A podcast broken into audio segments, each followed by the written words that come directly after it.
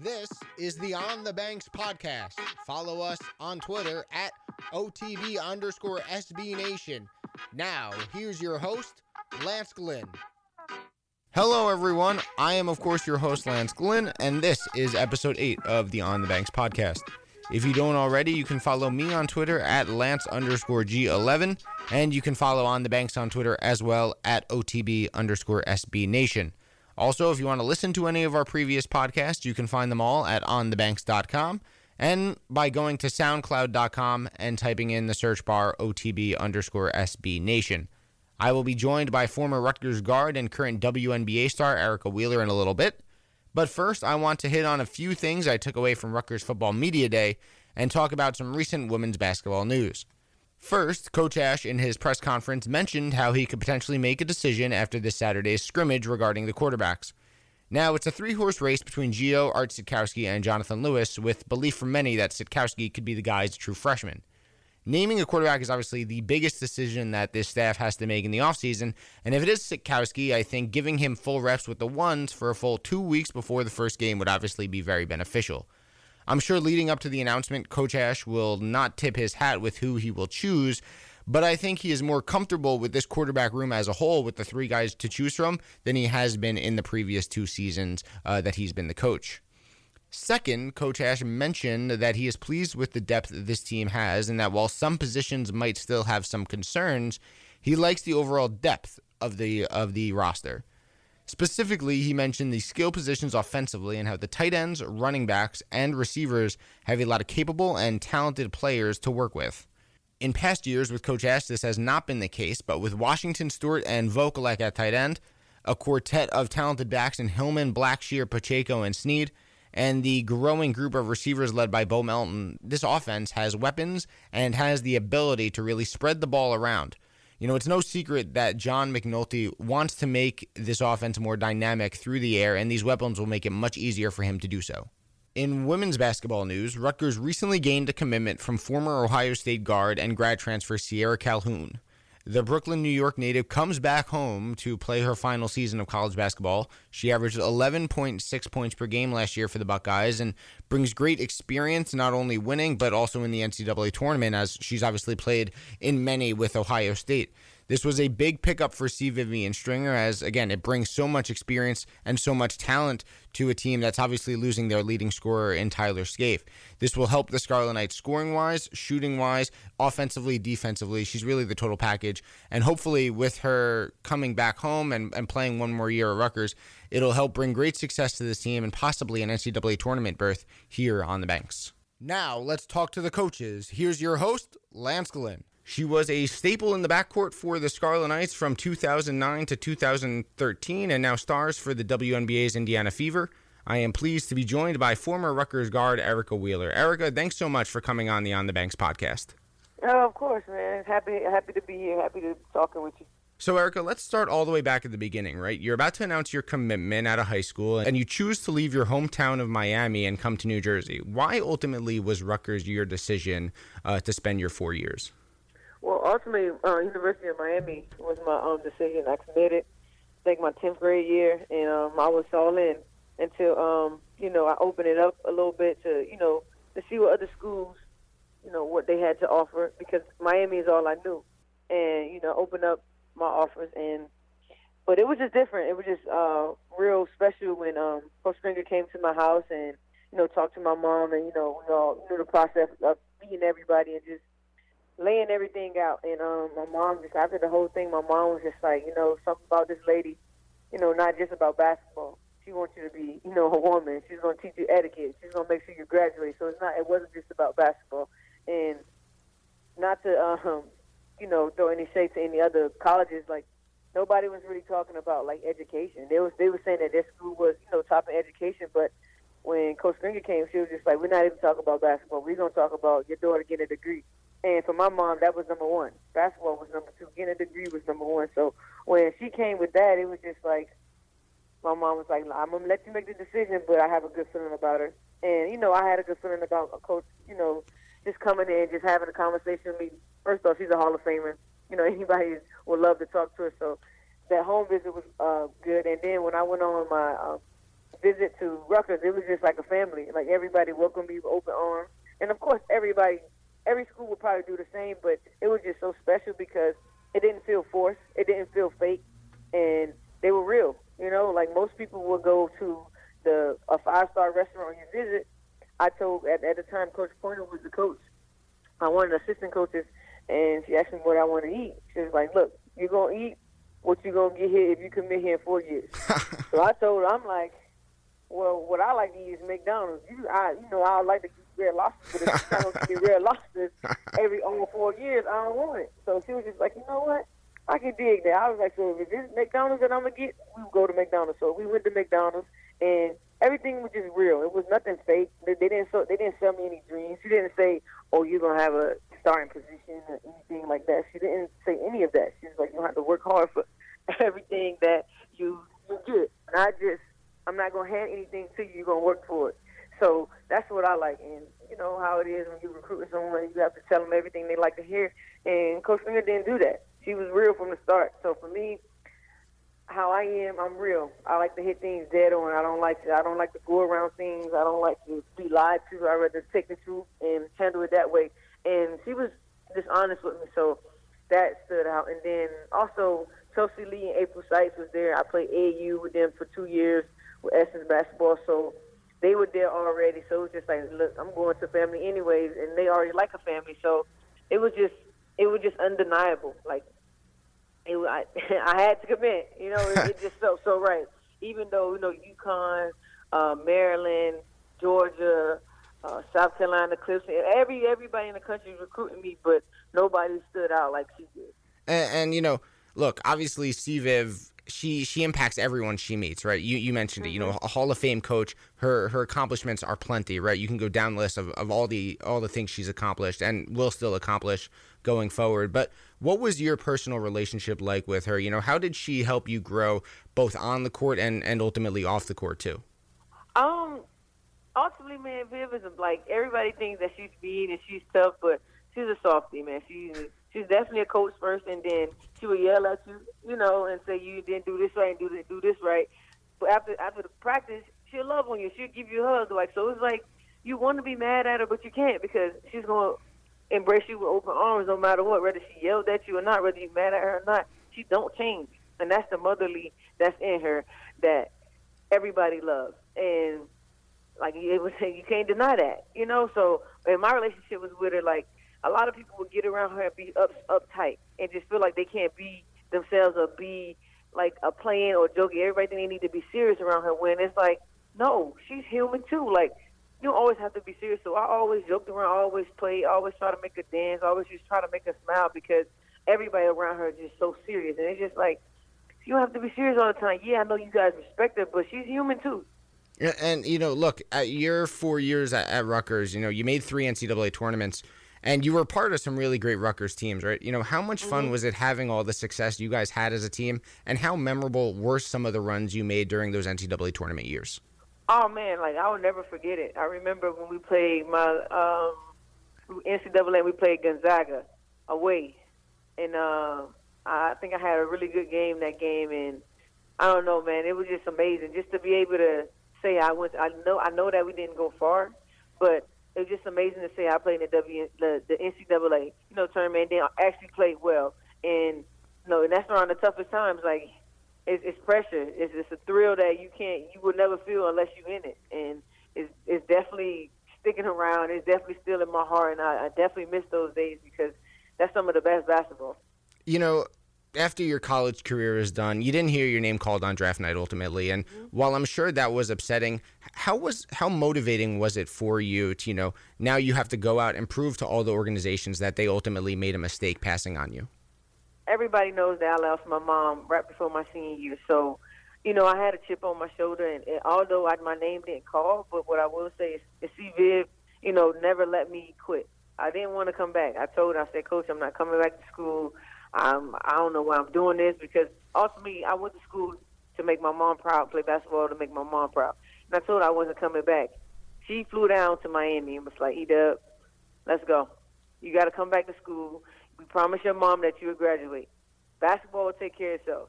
You know, you use it as your outlet. So She came and got me. And the next couple of days, I was on the flight back to school because I wasn't coming back, and we had to fulfill my mom's promises. And she was just like, you know, your mom means everything to you. She's watching you more than ever. So if you just give up right now, you're gonna disappoint her. So when she put it in perspective that way, like I came back to school and I just went at basketball and school just you know as hard as I can. And yet, although I wasn't, my name didn't call, but I felt myself get better. And that senior year, and I think I think my numbers were my my senior year was my best year of numbers. So yeah, my name didn't call, but I ultimately you know fulfilled the promise that I made my mom. And you know, look, your name didn't get called, and you really had quite the journey to get to where you are now. You know, to start, you know, you you played overseas, Turkey, Puerto Rico, Brazil. In those mm-hmm. seasons playing in the other countries, was there ever a time where you said to yourself, you know, maybe uh, the WNBA, excuse me, just wasn't meant to be? I, I wasn't even thinking about it. My main thing was to just get back to what I love because, I, I, like I said, I went back to school to graduate because that's what my mom wanted. So basketball, I, I it was really just my outlet. And I was just like, I don't want it to just feel like my outlet. This is what I love. This is my passion. So me taking two hundred dollars a week wasn't about the money because I was working at a job at a drug um, abuse um, facility for young kids where I was making fifteen hundred every two weeks. So to take less money, it wasn't about the money because I was making good money at the time. It was about me getting back to what I love and what's my passion, and what makes me happy on a day to day basis. So it wasn't about the two hundred dollars. It was about me playing, and I wouldn't trade it. If I had to do it all over again, I'll take those two hundred dollars again just to get me back to where I am today. And you know, Erica, you, you get a call while you're overseas from the Atlanta Dream, right? They want to bring you in on a tryout. When you mm-hmm. get that call and, and you get that opportunity to really show your talents to a WNBA team, what's going through your mind at that moment? You know, how excited are you to get that opportunity? First off, you nervous as hell because you know, like that's the that's every basketball player's ultimate dream is to play in the WNBA. Whether you get a tryout, whether you get your name called, it's whatever anything affiliated with it. I'm pretty sure you're gonna be nervous. So I was nervous, but my main thing was to go as hard as I can at everything I do, and whatever he asked me to do, do it 100%. Even if I don't know what I'm doing, just effort. Just even if I don't understand it, just bring out the effort. And that's what I did. I just came and just I remember one of the practice guys who was there in Atlanta. I don't remember his name. And when I came and I practiced, he told me after practice, he was like, "Yo, you just came and changed the whole energy. You just switched the whole energy." And I was just, I didn't know, I didn't even know what he mean, meant at, at the time. Like, what do you mean I switched the energy? But when I had a conversation with him later, he was just like, "How hard you going? You're not backing down. You're aggressive. You're moving fast. You know the game." Was like, "You do your energy, your presence. You know, just switch everything." So from that point, I just tried to keep that energy and just play hard. And then, you know, Angel was the one, you know, Winston Coop was like, no, we need this kid. You know, and for a vet to say that about somebody who wasn't even drafted, uh, you know, one of those players that you just find like, man, she may be good, but we don't know if she's that good. But I was one of those players like, I don't know if she's gonna be good, but I was actually pretty good. And so for Angel to say that about me, it was pretty awesome. And you know, after that, you, you go to the Liberty for a little bit, and then find your way mm-hmm. to the Indiana Fever, the team you're currently with. You know, mm-hmm. since you've joined Indiana, it seems like you've really taken off and have become a real regular, not only around the team, but the WNBA. You know, what's been so special about the Fever organization that has really helped you break out and, and become a WNBA star? I mean, Steph, I mean, well, KK. KK is um, the GM. When, when I got the call, I was like, uh, I, I told my agent, I was like, this is it. Like I feel it. Like for whatever reason, like I just felt like this would be my home. Like before I even got here, I didn't know what to expect. I didn't know anything. So I didn't know anything besides me going on Google to see who's all on the team and stuff like that. But before I even got here, I was like, this is it. This this this is my stop because it just felt right. I don't know why it felt right. It just felt so right. And just being here these couple of years and just learning from the vets and then me being a vet, it just you know, just all about growth and having Briann in front of me and then having Steph, which is a great coach, and believing in me after a couple of games as a rookie, starting with Briann January when everybody thought I was going to be playing behind her, but I ended up starting with her. So it's just been an amazing journey, just being able to get that opportunity and then really take advantage of it already in your WNBA career, you've accomplished so much, and you still have you know the whole rest of, your career in mm-hmm. front of you. 19th undrafted free agent in WNBA history to score 1,000 career points. You're closing in on 400 assists where you are now, I guess, how gratified are you with your career? Because look, you didn't start in a traditional way, but you've mm-hmm. become so successful. For me, like I'm to the it's to the point where like Pokey's like eat up. You don't always have to be so humble. Like embrace whatever's in front of you. Like you're working hard for you know what you're getting, so embrace it. I'm just so humble and I don't I don't know how to like it's weird for me. I don't know. I, I don't sometimes I just don't know how to embrace it, you know, because I know this is my job. I'm supposed to work hard at it. So when I accomplish something, I'm just like, yeah, it's okay because at the end of the day, in my mind, this is my job. But I think I have to, you know, sometimes have to sit down and be like, look, you didn't take the route that everybody else took. So, like, it means a lot. So when you do accomplish these things, so I just like my teammates really put it in perspective. Uh, Candice, it was like, eat up. Like, you gotta understand that, you know, you accomplishing a thousand points and you didn't get drafted. Most people who don't get drafted don't touch the court. So you to accomplish these, you know, these points and get close to these assists like that, that means you've been playing, you've been working hard. So you got to embrace it. And, you know, so and I, and I don't have a selfish bone in me, and I don't know how to be like that. So I just think that I just need to really embrace it and and and take it all in you know, and they really enjoy it, and I will at some to, at some point. And I think uh, tomorrow night, I think they maybe announce it and give me a ball or something. I don't know, but I don't know. Maybe at that moment it'll hit me, but it's still I still feel like I'm I'm I'm not done. Like it's something else, and maybe I need to have the ball in my hand to, to really feel it, but. I'm still just like, yo, I just want to get a win. I don't even not even worry about the thousand points or the 400 assists, you know. Rutgers as a whole such a storied women's basketball program, and you know, mm-hmm. so many of your teammates and Rutgers alumni have made it to the WNBA. You play with one in Cappie Pondexter, you know, a, mm-hmm. a, former Rutgers player, now plays in WNBA. She has just, you know, an incredibly storied career in the WNBA. What's your relationship like with Cappy, and, and what is it like to play with and against, you know, so many former teammates and fellow Rutgers alumni on any given night? Well, the Rutgers alumni and the, the current Rutgers players, we all sisters. Even if we don't know each other, if you win the Rutgers and I see you out, look, we can be out in the mall. You say you in the Rutgers and you play for CViv, I'm giving you a hug, and then the whole conversation is switching because being there and uh, you know being around the older alumni, there's always been a sisterhood. They always embraced us as as we were sisters. And me and Cappie, we're like sisters. We fuss, we talk mess, you know, we hug, and just being able to play with her, you can see the same energy and where we where I get it from and that toughness where we get it from because we kind of are the same people. And you know, and CViv instilled that that in us. Like when we were there, we were tough. We weren't letting nobody do anything. So to play with her is amazing because her her basketball mind is crazy. Like she knows the game inside and out. You know, and then it's, to be able to play with her and knowing we went to the same colleges, that's pretty amazing. And then someday I'm pretty sure she's going to be a Hall of Fame. So I get to say I went to the same school with her. She's my big sister, and I played with her. I mean, what more can I ask for? And you know, look, you you still have you know such a long career in front of you in the WNBA. Mm-hmm. Do you, I guess, sort of have a, a WNBA wish list that you hope to accomplish before your career ends? And and if so, you know, what are the some of the things that you, that you hope to achieve by the time you know you retire? Oh, most definitely rule number one, I want to win a championship, and then that doesn't, you know, comes overnight. And also, I want to be an all star, you know, and just leave my legacy of that player that didn't get drafted, that made the WNBA, worked their way up, and then then look back from then, you know. So just leave that out there and just be known as one of those players that always play with passion and play hard, play hard, and you know with speed and always having fun and if you, I know you guys watch the game. I'm always laughing. I'm always dancing. I'm always happy because I try to.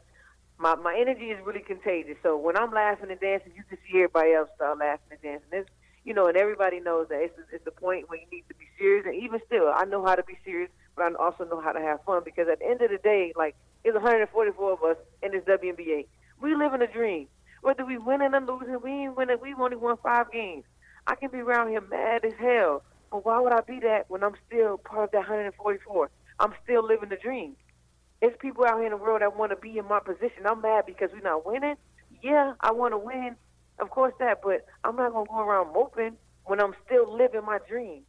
People rather be living this dream losing and versus out there not in the WNBA doing anything. I, I'll take it. I, I'm I'm not mad at all. And and you know, Erica, one more before we let you go. You know, we we've talked extensively, obviously, about what you've done on the court.